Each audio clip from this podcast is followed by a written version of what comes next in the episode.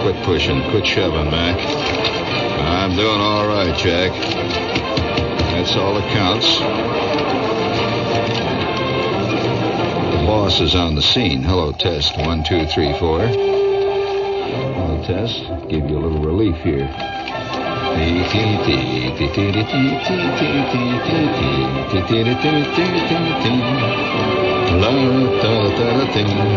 A tiny figure carrying a worn field instrument emerges from the purple spotlight of the decayed vaudeville stage of existence. He waves to the crowd up in the peanut gallery, says, "Watch this, gang. Watch this." It's all in the knees.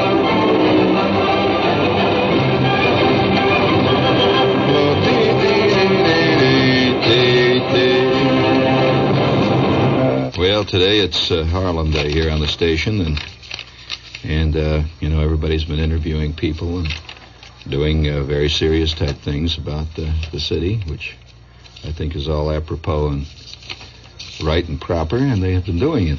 It's very interesting things. But I thought tonight, just for 45 minutes, you know, there's a lot of stuff in Harlem, and as there is in any other city, in any other place in the world, that is a lot more, and I suppose if some people think a lot less than the politics and the problems and so forth that go on in it. There's the life, you know, the daily life, just walking around and digging and whatever it is you do. And a few years ago, I was very deeply involved in jazz. And, in fact, in my private life, I still am. You never get rid of it. I mean, once you've been bitten, man, it's just no way. And I used to work in jazz a great deal. As some of you may remember, I did a lot of concerts in Central Park, worked with all kinds of people from Lester Young on through guys like Coleman Hawkins and Ben Webster and people like Thelonious Monk and Miles Davis and Coltrane and the whole crew. And there's a very tight-knit and very interesting group of guys, you know. And as a matter of fact, once you're accepted by the Milt Hintons of the world, that's the way it is. And the other night, in fact, it's not been a few weeks ago, I was at a friend's house and Milt was there, Clark Terry, and we were sitting there and just talking about the world. And among other things, we got talking about mutual friends, and I brought up Charlie Mingus. A few years ago, I recorded with Charlie and on Atlantic. I'm not here to plug a record because it's unavailable, but I used to pal around with Charlie a great deal, and we did a lot of work together. In fact, I remember one night working with Charlie Mingus, who's a magnificent musician. I think, as a matter of fact, probably one of the true geniuses, if you can use such a word, in that connection with jazz. He's one of the true originals in the field. Anyway, one night, Charlie and I, after we did a spot on, we were working at the Five Spot, as a matter of fact, and the Five Spot. We did some stuff downtown, and I used to work with Charlie's band, and he and I worked together doing a lot of improvisational work and stuff, and words and music all woven together. And we were walking along 53rd Street, where Charlie was living at the time, and we got talking about the beginnings of Charlie and how it was. And he said that he remembers when he was a kid, he had an uncle who had somebody in the family. I'm not sure it was an uncle, but somebody, a relative, had a radio that had earphones. And Charlie would sit as a little kid and listen to the earphones, and what he was listening to, he didn't know who it was, but all he knew was that it was fantastic. And it was coming out of Harlem. And he didn't know much about Harlem even in those days. And in fact, it was a remote broadcast that was coming out of a place. In fact, give me the one on this side. Now, let's reverse the order there. Now, I'll tell you when. I'll just give you the cue here, Nick. Just play it cool. And in I'll give you a little chronology. In 1927, a guy came from Washington, D.C. To Harlem. And he had a pretty good band before he came to Harlem. But it wasn't until he came to Harlem that he became really a national name. He became really important in the world of music. Up to that point, he was a pretty good entertainer and a really good musician.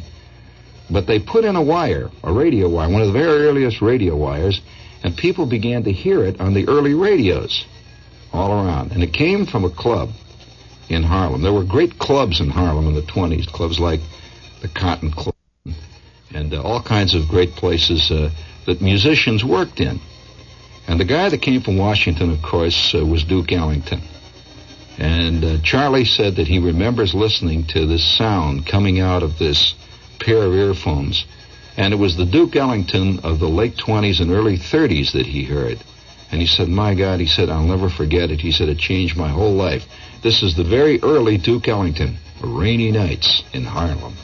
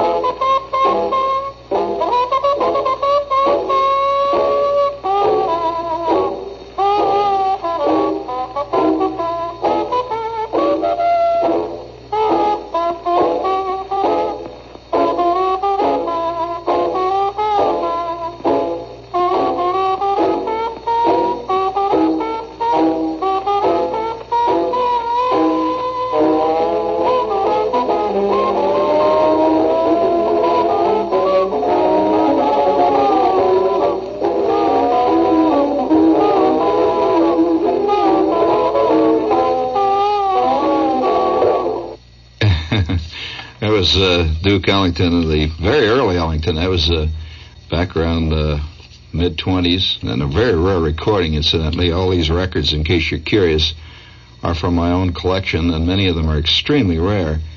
That was Rainy Nights by Ellington, and at that time, of course, that sound was extremely revolutionary, although at this point it sounds very, very archaic, but it had a curious tonal quality to it that was very specifically Ellington even then. And working around, you know, ignoring music when you're talking about Harlem is like, you know, talking about fruitcake and ignoring raisins. You just can't do it. I mean, I hear all these people talk on and on, and it's part of the scene there. In fact, a lot of the musicians I knew at the time when I was working a great deal in music in and around New York had come in and out of Harlem. Now, Harlem did not breed many musicians who actually grew up in Harlem, but they all sort of gravitated to Harlem. And people like Basie, for example, who came out of Red Bank, New Jersey, began to really make a sound as soon as he began to hit Harlem and 52nd Street and the whole New York scene. In fact, Count Basie had a place, Count Basie's joint up on 7th Avenue, I believe it was Lenox. Yeah, 7th Avenue, up on the other side of 125th Street for a long time. On the, if you're curious about geography, it was on the east side of the street. And quite a place. But I remember one night talking about great musicians. You keep, let me have that Mama Ain't Got No Blues thing, I'll tell you. Just hold it there for a minute. One of my friends, a guy that I had worked with before he died, very early in his life, unfortunately, he was a very interesting guy and just an absolutely spectacular musician, was Lester Young.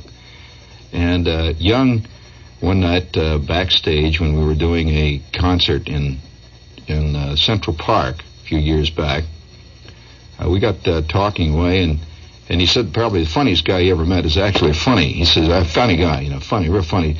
Lester had a curious clipped way of talking. He just sort of shrugged his shoulders and ducked his head, and he wore that pork pie hat all the time. I guess he slept in it. But anyway, Lester Young was talking about Fats Waller, who was working in and around Harlem back in the time when Ellington first came to Harlem in the mid-20s. And Ellington, in fact, there hardly has been a musician around who wasn't in one way or another influenced by Waller. And you don't hear much about Waller anymore, but Waller, you hear his music a great deal. He was a prolific composer, fine composer. But he had a curious ebullience. Waller just, if you can ever imagine anybody embodying the whole concept of digging the scene, that was Waller. And he got his start as a musician. He was helped by a guy named James P. Johnson, who also worked around Harlem. So, you're really opening up the floodgates of all kinds of things. This is not a show of nostalgia, but it is a kind of a survey, musically speaking, of what the place was and how it became what it is, and a whole evolutionary process. This, by the way, is WOR New York. And before we continue, let's have Fats. Fats would squat at his piano. I only saw Fats work a couple of times. One night I was in Philadelphia when Fats, I was just a kid, the first time I ever came east, and I saw Waller. And across the street was a guy named Willie the Lion Smith working. So there are giants striding among us, or at least they did. And thank God for records that the little moments in their lives were captured forever. And this is Fats Waller right in the middle of his Harlem period. He used to play at a lot of rent parties. Now, if you don't know what a rent party was, historically it had a great deal of importance for musicians because they'd work rent parties. Now, what is a rent party? Well, if you couldn't raise the rent, it's just simple as that. You'd get some friend of yours who was a musician, and he'd come over and sit down at the piano and maybe get a chick to sing, and all the people would come, and they'd eat hot dogs and ribs, and they'd throw a buck in the hat or a quarter in the hat as they came in, and by the end of the night, theoretically, you might have raised the rent. And Waller sat there at that piano and banged it out. This is Fats Waller, Mama Got the Blues.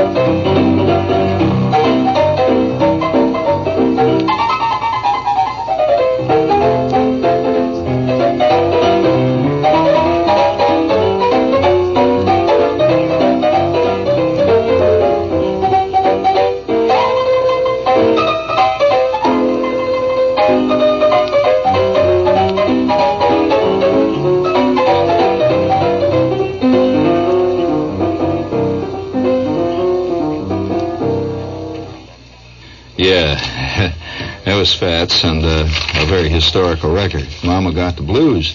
Are you digging this tonight, Nick? Enjoying it?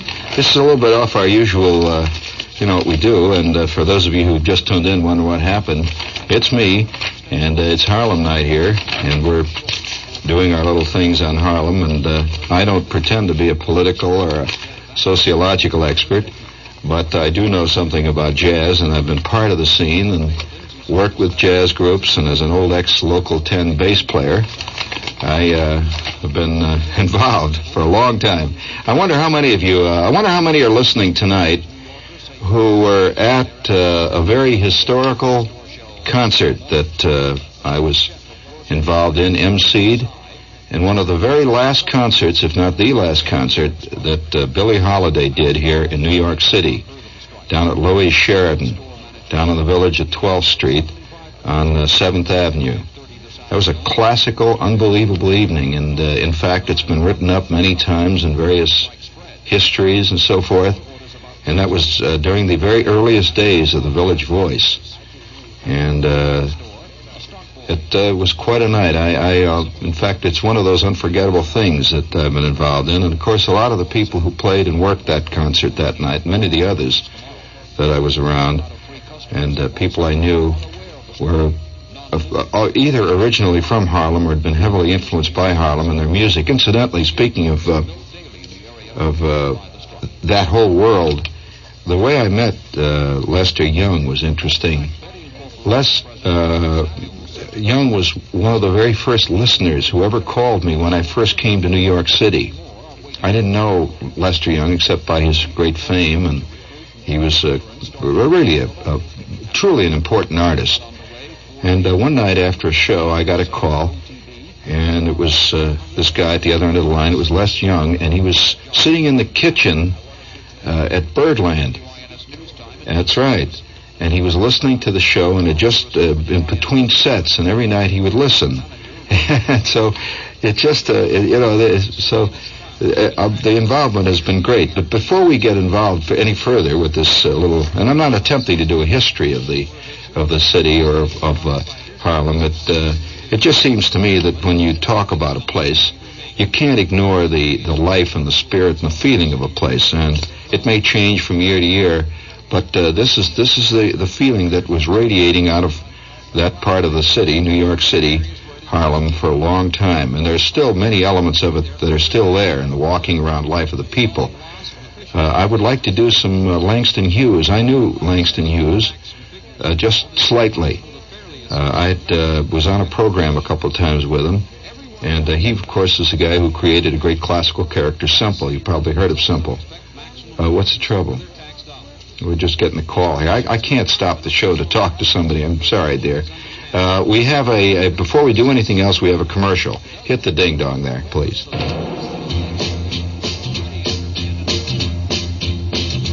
There's a promise for America, a bright new promise just for you. Chrysler Plymouth, coming through. You have made us first place dealers throughout all the USA. 'Cause in Chrysler Plymouth sales we lead the way. With our guys you'll be a winner, #1 in every way. That's the kind of dealer America wants today. Chrysler Plymouth, coming through. See America's #1 Chrysler Plymouth dealers. Your Chrysler Plymouth dealers of New York, New Jersey, and Fairfield County. Act now while the price freeze is still on. Well, let's see. We got a couple of little commercial dingies here. When you think of Thanksgiving Day, do you have visions of a fantastic, lavish Thanksgiving dinner? Well, let's see. We'd like to suggest Le Champ if you live here in the New York area. And it's a good restaurant, really fine. And they're going to have a big Thanksgiving thing. And it's right here in the heart of Midtown Manhattan. If you're coming down to, go to a show or something that day, this is it. And let's see, what do they have? They're going to do the whole thing. Usually they're French, of course. But this Thanksgiving Day menu is strictly American. I was wondering whether you're going to get turkey amandine or something. Roast Vermont turkey with chestnut stuffing, baked Virginia ham, roast prime ribs, mince and pumpkin pie, the whole thing. And the price for a full course dinner served from 3 p.m. is only $9.50 complete, the whole thing, and special children's prices. And it's an elegant restaurant by the Le Champ, 25 East 40th Street between Park and Madison. If you'd like to make a reservation, call LE2-6566, and they have free valet parking. And let's see. Oh, yeah, one more note here before we go any further. I'm going to do a big personal thing here, big personal appearance between 2 and 5. And we're going to sign copies of Wanda Hickey's Night of Golden Whoopies and other turkeys, disasters. Hey, I was kind of honored today by that. There is a thing called the Reader's Digest Literary Almanac, which is a yearly big publication. And they list, quote, distinguished books of the year. And guess which one was right there among them. Yes, that's right.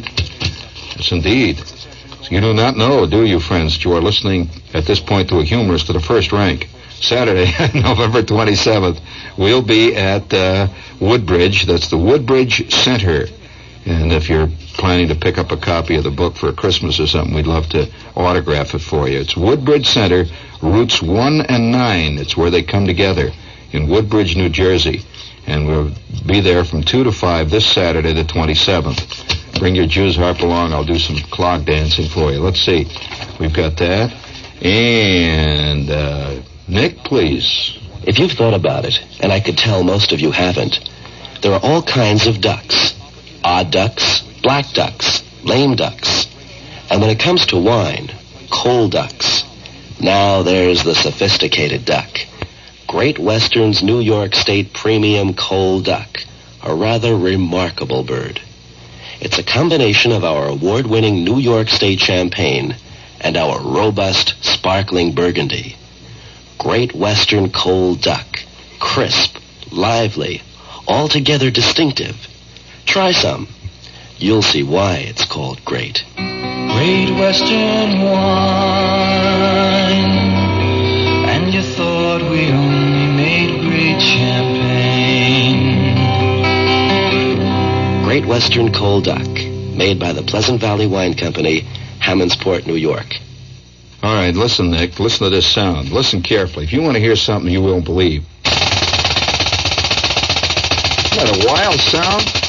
Listen, I have a friend who is a famous animator and a tremendous model airplane fan. One of the greatest model airplane men, as a matter of fact, in America. He's a fantastic model airplane guy.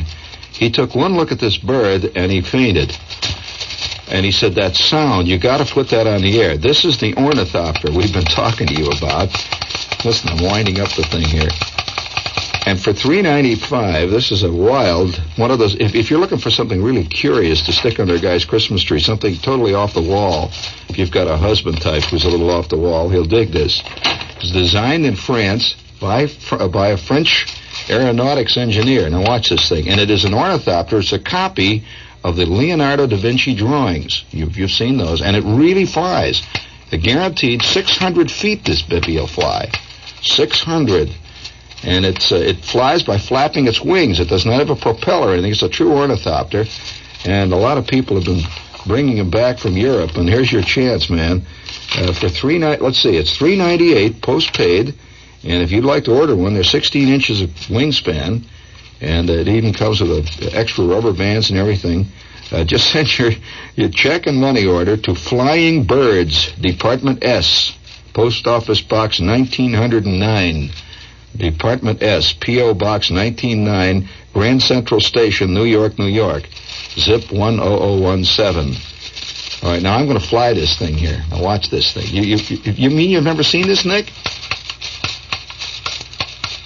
Oh, wait a minute, wind it up, see? Now you can, of course, see if it was outside, it would climb like mad. So you would launch it into the wind, and it will fly. I'm not kidding. Watch it. It's got a little switch on it, see? And you throw the switch. Look at it. It took off like a bird. Look at that thing. Look at it. It looks like a... I'm sorry, Nick. That doesn't have much to do with Harlem, but there it goes. Hey, listen, let's get back to the show here, if I may, gang. Probably the single most famous piece of... there's been a lot of music written about Harlem, and some of the best has been written by a guy named Billy Strayhorn, who was a very fine pianist, and as a matter of fact, was the backbone. He died a couple of years ago, and a wonderful gentleman, a terrific man, but an overwhelming talent, and a guy that never got, I think, enough credit for what he did. But he was the backbone of many things that Ellington did. And he and Ellington worked together like an incredible team. And probably the most characteristic piece of Strayhorniana and Ellingtonia was a piece that probably is the most famous piece ever written about Harlem, actually. It's not really written about Harlem. It is written about getting to Harlem. And back in the days when this was written, back in the late 20s, early 30s, Harlem was a place that thousands of people every night went up to, and there was a great intercourse between Harlem and all the rest of the city because it was a fantastic entertainment center. The Cotton Club, and a lot of great clubs up there that people came up to see. And going up to Harlem was a real big event. And of course, the way you got up there was the A train, which is true today. For those of you who live outside of New York City and have ever ridden on the A train, you may not get the full flavor of this. But between 59th Street, Columbus Circle, and up around 115th, 125th Street, the A train really gets rolling. And she booms along there, man, the A train. And this was written around the sound of the tracks as she went clicking along. The A train picked up speed out of Columbus Circle and headed towards Harlem. And this is A train. Here, it's picking up speed now. It's getting ready to go and getting ready to move. And here she goes.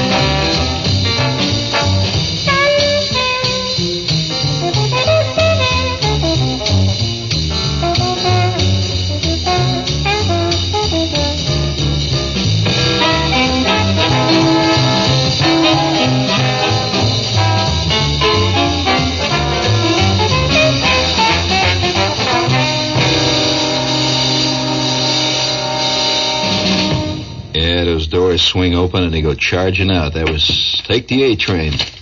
Duke Ellington, undoubtedly one of the great teams, if you can think of a group like that in connection with a team, a ball team or a football team. This is undoubtedly one of the great teams of all time. They, of course, everything that was written by Strayhorn and Ellington was written for the specific sounds of the individual musician. Guys like Ray Nance and Harry Carney, Cat Anderson, Johnny Hodges. And they were there, and everything just it was a true ensemble unit. And yet at the same time, each guy would move around within that particular framework. That was Ellington, Take the A Train, and of course a lot of things that came out of Harlem. Among other things, there were a whole succession of great singers. And they emerged, and particularly girls, for some reason or other. They, among them, of course, Ella Fitzgerald, her famous amateur night that involved winning a contest. A lot of amateur shows used to play up there, and Ella won one night. And ever since that time, of course, became a legend. That was back in the days with Chick Webb. And anybody out there ever hear of Chick Webb, who was a great drummer and also a great organizer? He had a band, and he put Ella Fitzgerald on the map. As a matter of fact, he hired her as a vocalist, and they went on from there. But Chick Webb died very early too. Many of them do, and one of the reasons why so many musicians do seem to die early deaths is that probably no life is more difficult to sustain physically than that of a musician. They live late, long, hard hours. They eat very irregular food. They work many, many days in succession with hardly a day off. And between the day off time, they're usually traveling. And they're generally in a state of almost complete physical exhaustion. No wonder they drink, so many of them. And ultimately, it's a very tough life. And one of the people who probably embodies that side of the whole world of Harlem and jazz and New York and music is the late Billie Holiday. I'll never forget the night we did the concert. In fact, if that guy who called from Pennsylvania, who just called a few minutes ago, who was at that concert, would give me a call, I'd like to talk to him for a second or so, because one of the listeners actually was at that historic concert, which has been written up many times in such diverse places as the Evergreen Review. I worked with Billie on several occasions, and she was very interesting in a curious, enigmatic way. She didn't talk much, at least backstage, and was always seemed to be surrounded with a kind of nimbus of a curious kind of inner wrapping, strange, and yet obviously a very human person, no question about it. Her singing, everything she had, of course, went into her what she did. She didn't have range, not like a conventional singer. And I suppose, to use a contemporary phrase, ultimately she totally embodied the whole concept of soul. And this was Billie Holiday, who died in New York City just a few years ago at, I believe, the age of 45. But before that time, she'd become much more than a legend. She was so much of a legend that she had gone beyond legendship. And ultimately, when the history of our century is written, the cultural history, there's no question about what Billie Holiday will be in this history, and certainly Ellington and a lot of other people of the period. This is Billie Holiday, and one of her more, this is really vintage Holiday, Easy Livin'.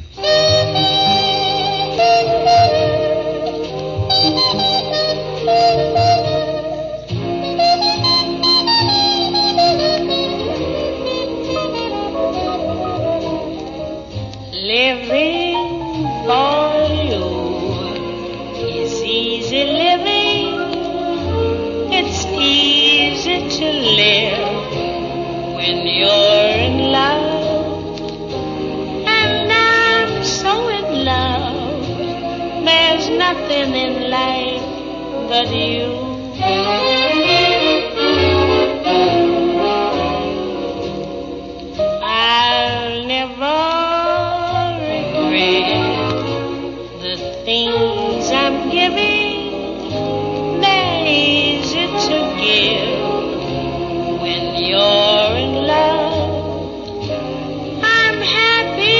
do whatever I do for you.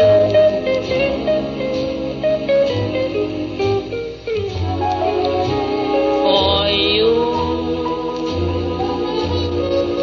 Maybe I'm a fool, but it's fun.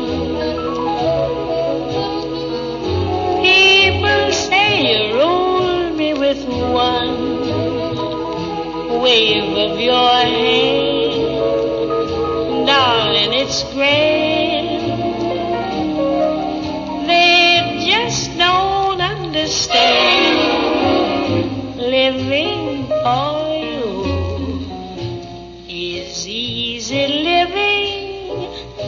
It's easy to live when you're in love. Love, there's nothing in life but you.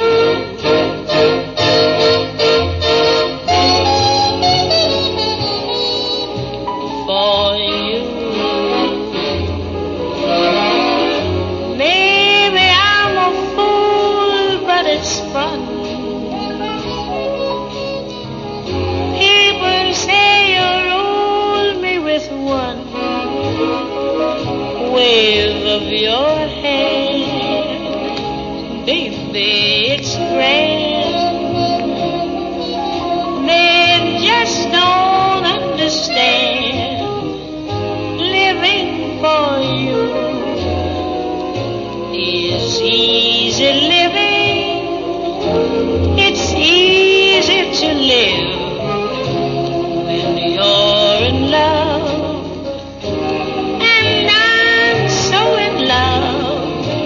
There's nothing in life but you.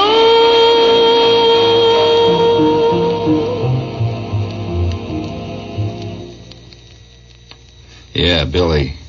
Easy living. That was not, just about the time when she was beginning to peak, in many ways. Billie Holiday. Is that call back? Here we've had a guy who was at that historic concert. Is it 348 there? Yeah, okay. Yeah, hi. You were at that concert, right? Wasn't that something else? I was just a kid, and I hitchhiked in from Saddle River, New Jersey. And did you ever see anything or hear anything like that night? Only one other person sang like she did. That was Edith Piaf. Well, there was some, I suppose there was some connection, wasn't that some night, though? It was an unbelievable night. There's two or three nights that happened in my life, and that was one of them. Just going down there on 7th Avenue, and it was fantastic. You remember the line around the block? Unbelievable. And the night, I don't know how I got in. In fact, I think what I did is I ran the line. Well, it was a fantastic night, and I'm glad you remember. You remember Billy coming in very late that night. She was very late, and there was a lot of people who were a little upset that she wasn't going to show up. Well, that was because we had to bring her in from Philadelphia. She had a show that night. And she was driven in all the way down the turnpike from Philadelphia to get in, and we held the curtain, and finally she arrived, and she went right out on the stage, and it was fantastic. It was really worth waiting for, wasn't it? It was. Well, thank you. It was one of the nights that was maybe one of Norman Grantz's nights at the Philharmonic and a couple of things like that. Well, Grantz was not involved with this one. I know that. I know that. No, don't misunderstand. Yeah, I know. No. Well, okay, thank you very much. Thank you for the many pleasurable evenings. Thank you. Night. Well, okay, now let's go off. Instead of using our regular theme tonight, one of the great men to come out of Harlem back in those days was a man named Fletcher Henderson, who was also a very, very fantastically influential guy. And listen to Fletcher here. And a curious sense of humor in his work. This is Fletcher Henderson, before he became a famous name. And he was playing in a joint in Harlem, not far from where Duke Ellington was playing at the Cotton Club. And Fletcher Henderson is generally being kind of credited with the guy that created the whole concept of swing in the 30s. He did a lot of stuff for Benny Goodman, many others. This was Fletcher Henderson.